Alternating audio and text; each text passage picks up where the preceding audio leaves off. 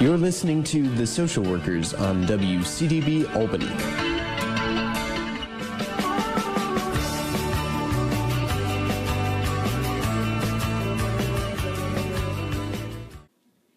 Welcome to a special short segment of the Social Workers Radio Talk Show. I'm your co host, Alyssa Lotmore, LMSW, here at the University at Albany.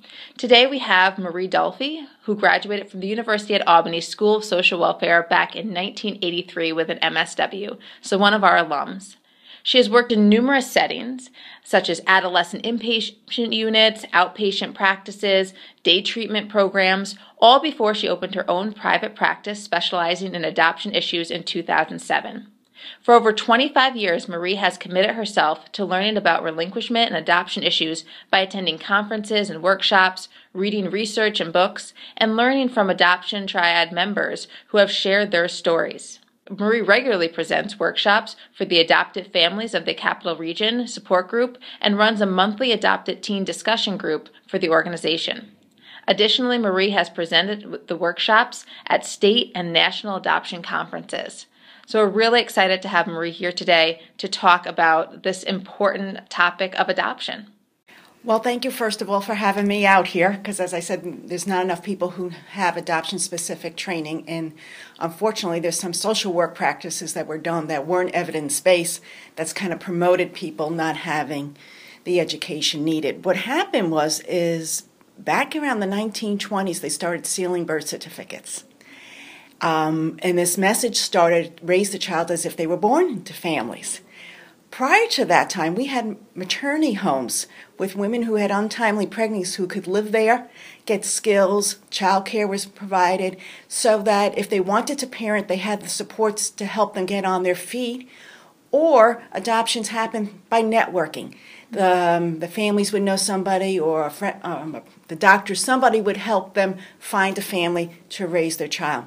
So when we started sealing birth certificates, we started pretending the first parents were bad, which is not fair. Mean, untimely pregnant doesn't mean you're bad. I mean, this happens quite a bit.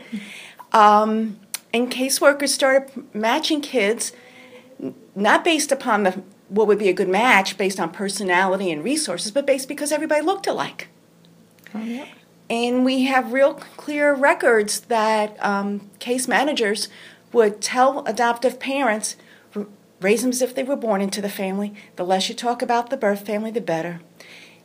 If your kid asks about their birth family, you must be doing something wrong, which there's no evidence about. Um, first, parents were shamed. They were told they could not have any contact with their kid, when in fact we know that a lot of um, adopted individuals and adoptive parents would welcome that contact. Mm-hmm. Right? It's the kid's extended family. Yeah. We, when we get married, we don't say to our spouse, you can't have any contact with your family. Just because somebody can't parent doesn't mean they don't have something to offer. Yep. So that's why we have open adoption now. And so um, case managers even stopped giving adoptive parents the background information on the children, the, the first parents. Sometimes they were told um, the birth parents died wow. in a car accident. And they they did not. And they did not. Wow. And so this has happened in international adoption, foster adoption traditionally, and domestic private. So when we talk about identity issues, no wonder people are finding their identities more complex. You got the first parents who were shamed, mm-hmm. yep. not given services, told to get on with their lives. You got the adopted individual trying to come up with a positive identity with a lack of information. Now, for the adoptive parents, uh, you had said that many probably would welcome their birth families involved. What, what was the reason for sort of saying, oh, the parent's dead, or the parent's not going to come back for the child, or the parent doesn't know who you are? Is there a reason that they were pushing that? Back in the 1940s, we really didn't educate adoptive parents before they adopted about how to explain relinquishment stories how to parent. I mean, adoptive parenting just means it's more complex, it's not less than. So instead of working with the adoptive parents where we try to do today, so those who are out there who are have the mm-hmm. training on this, we talk about adoptive parenting tasks, whether it's transracial adoption, how to manage relationships with birth families. The, instead of t- giving the skills, they just said, "Don't worry about it." Um, it just was it just wasn't very evidence based.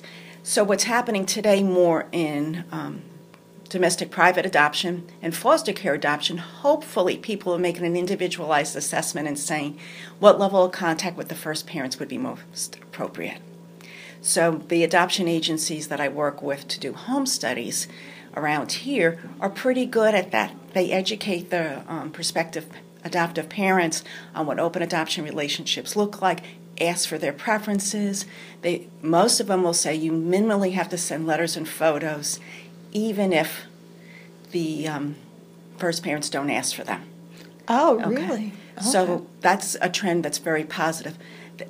I don't do a lot of work with families that have adopted from foster care, but my understanding it's a case by case, um, I should say county by county practice. About, I think there's one local judge who says, nope, we don't do open adoptions in my court, which is unfortunate because just because you can't parent mm-hmm. doesn't mean you don't have something to offer. Yeah. You know, sometimes they're living difficult lives, the first parents, but that explains why the relinquishment happened.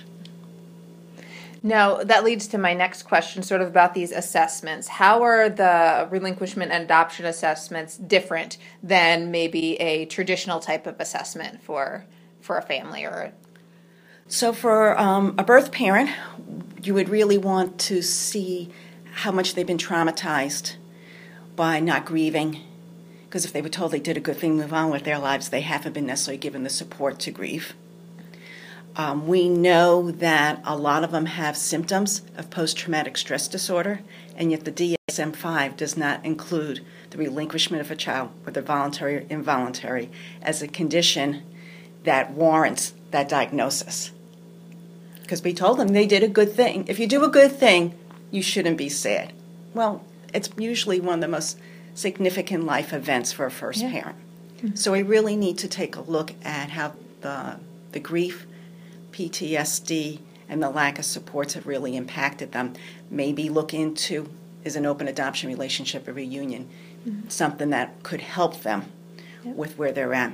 Especially going, just thinking of some families. Um, if the child goes into a home that they're like, well, the child's in a good home, you know, like that, that move on. How does that parent then process the birth parent process all that? Well i should be happy because my child is getting something maybe i couldn't offer at the time but at the same time why do i feel like this? Like why do i feel like this piece is missing or something? Right. And we know that grief work uh, from our grief work that the loss of a child whether it's a first parent or um, a parent who had a birth child you know biological child the grief doesn't get better over time so it really impacts them.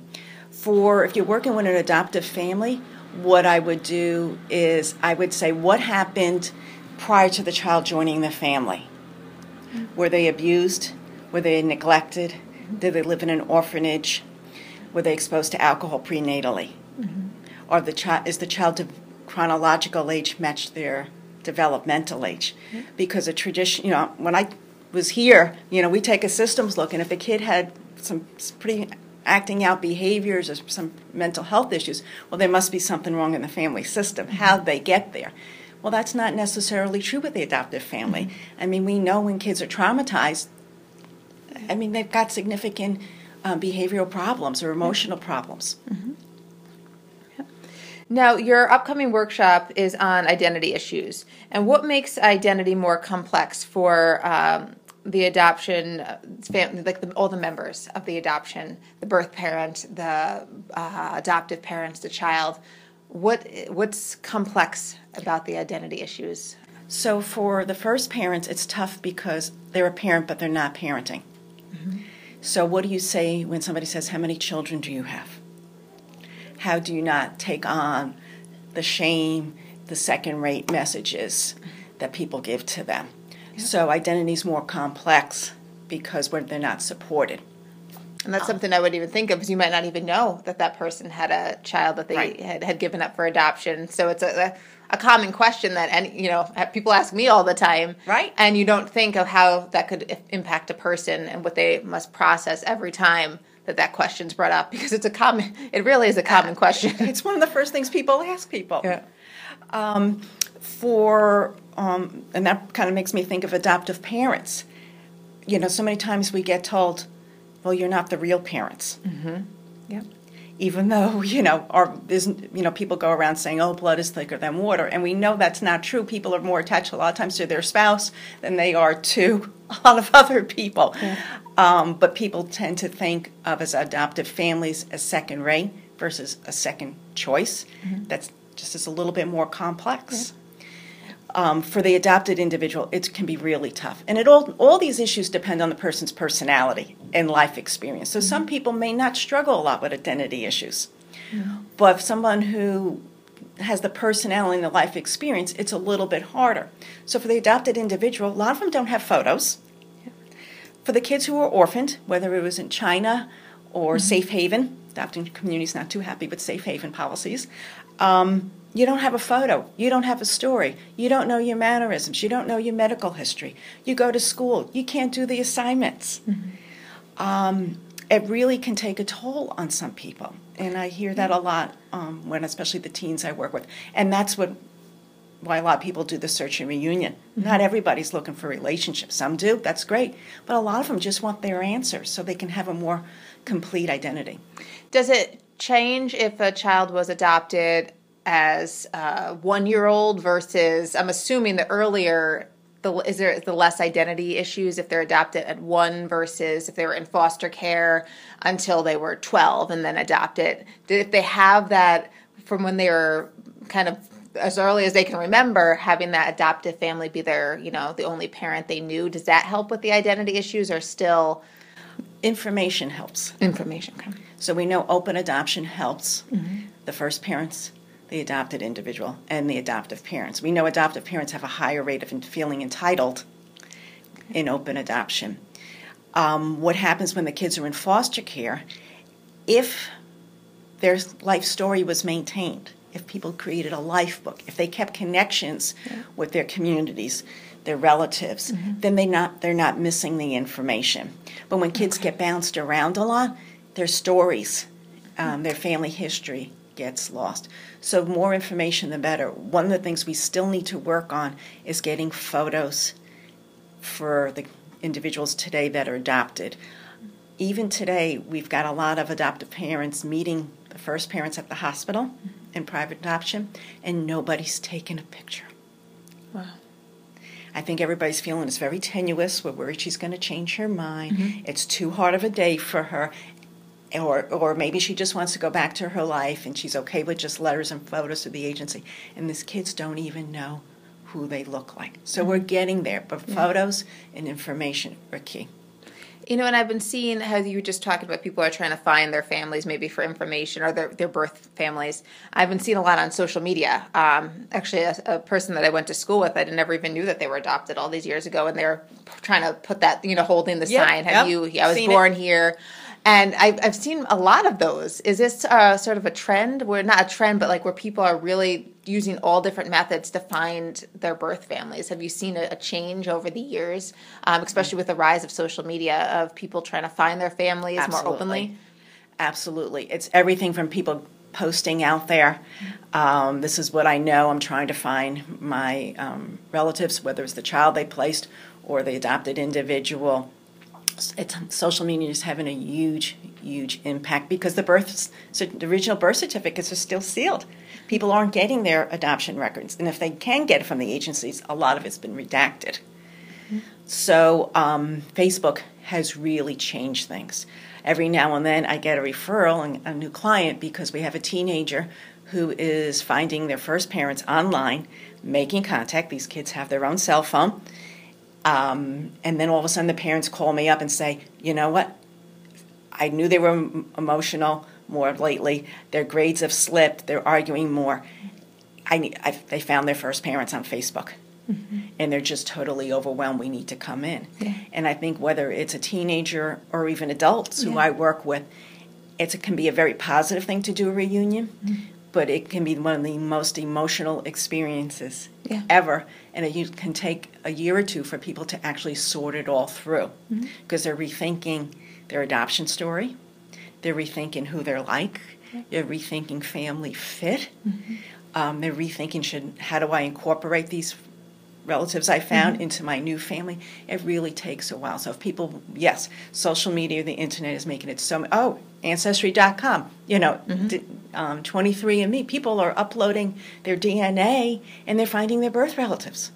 And it's really a very emotional experience. So if somebody wants to do it, they mm-hmm. should get counseling for the because um, there's no mentors out there. Yeah. There's no support system. For You're doing people. it on your own. You're doing that's a scary thing. Just you think it's oh I can do this on my own. I have all these resources and tools at my fingertips, and you don't really think of okay what happened if I find something?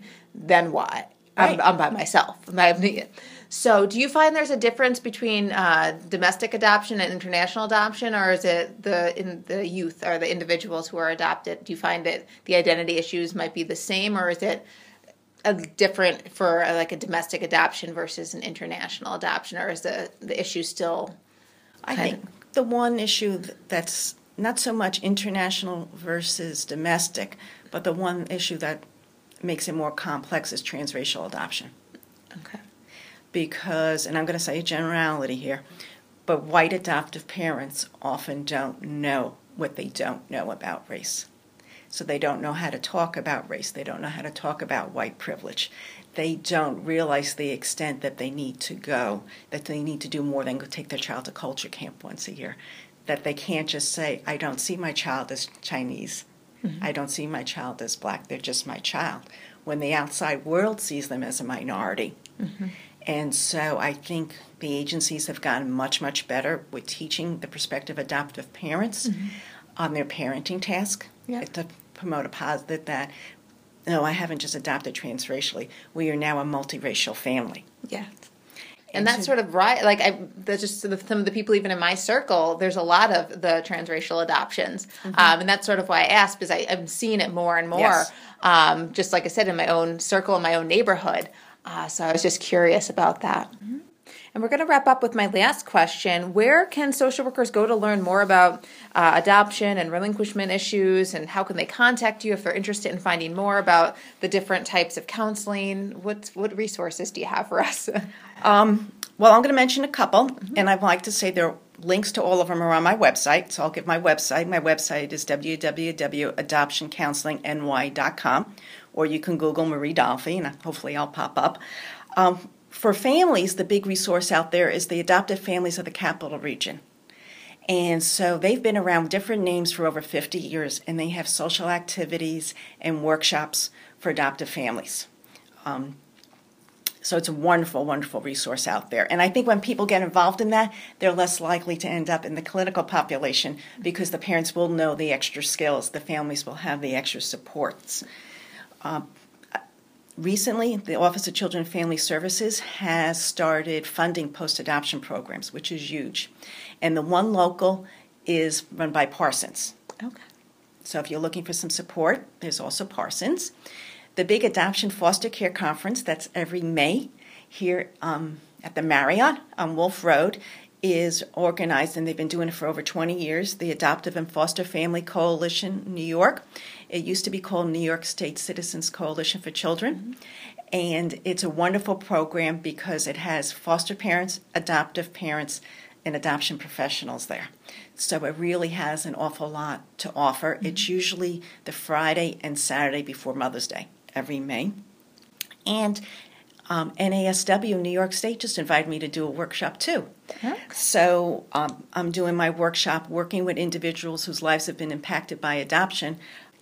And congratulations! Thank you. Well, I'm I'm excited because that's like a really good overview um, for a lot of the things we've been talking about. And I'm thrilled that more people are getting, you know, if we can get them in to learn the first step about how it's different, yeah then people will then start asking questions and go to more of the trainings. Well, it's really important because if you know you're invited to the, it means that this is a topic that people want to know about. It's a seen as a value. Yes. And that's something that's really important. It's one thing when you have a topic and you think it's important, but no, you know, when somebody's inviting you to talk about it, it means that other people are really want these resources. They want to know more. Right. And that's a really good a good sign because like I said, the adoptions um, just from people I know, it's definitely I've seen. I don't know if it's an increase that just I'm noticing, but I think that adoptions becoming a little bit.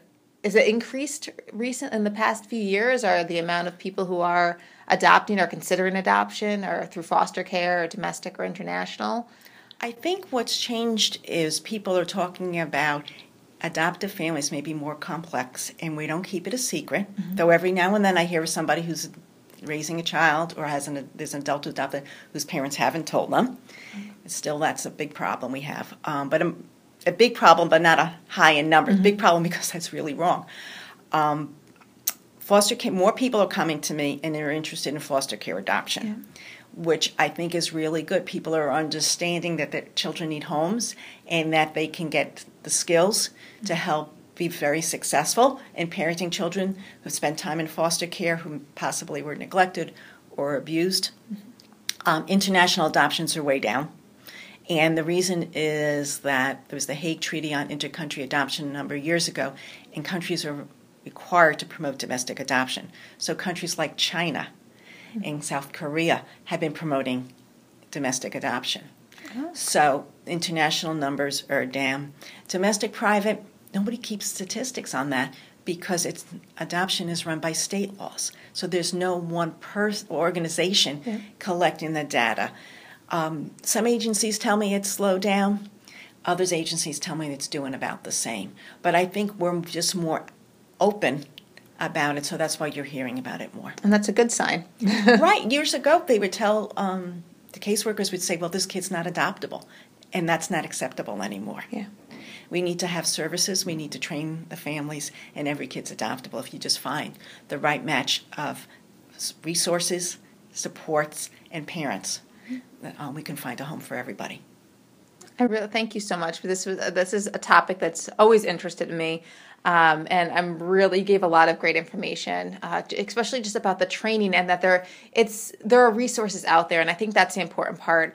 Um, sometimes it seems so overwhelming when you think about adoption, and you just think of oh I couldn't I couldn't handle that, or I don't know what to expect. And the fact that there are resources, there is counseling, there's tools and trainings and workshops that people can become to feel more comfortable with taking that step. Or if they have adopted that there's resources out there that they can be connected with to help with identity issues. Or when the their child wants to go on social media and find you know post to find their birth family. And how does the adoptive family feel about there must be some sort of emotion with that too absolutely um, maybe even worry for the child what happened what if they find something right. that they are not happy with uh, so just the resources that you provided today and the information. This was a great overview, and I really do thank you for you know speaking with us today about this. Well, thank you. This was very, a great thing for me to do. I'm very happy you invited me in.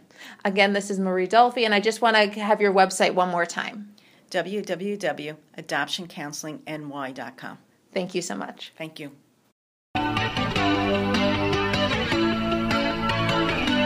You're listening to The Social Workers on WCDB Albany.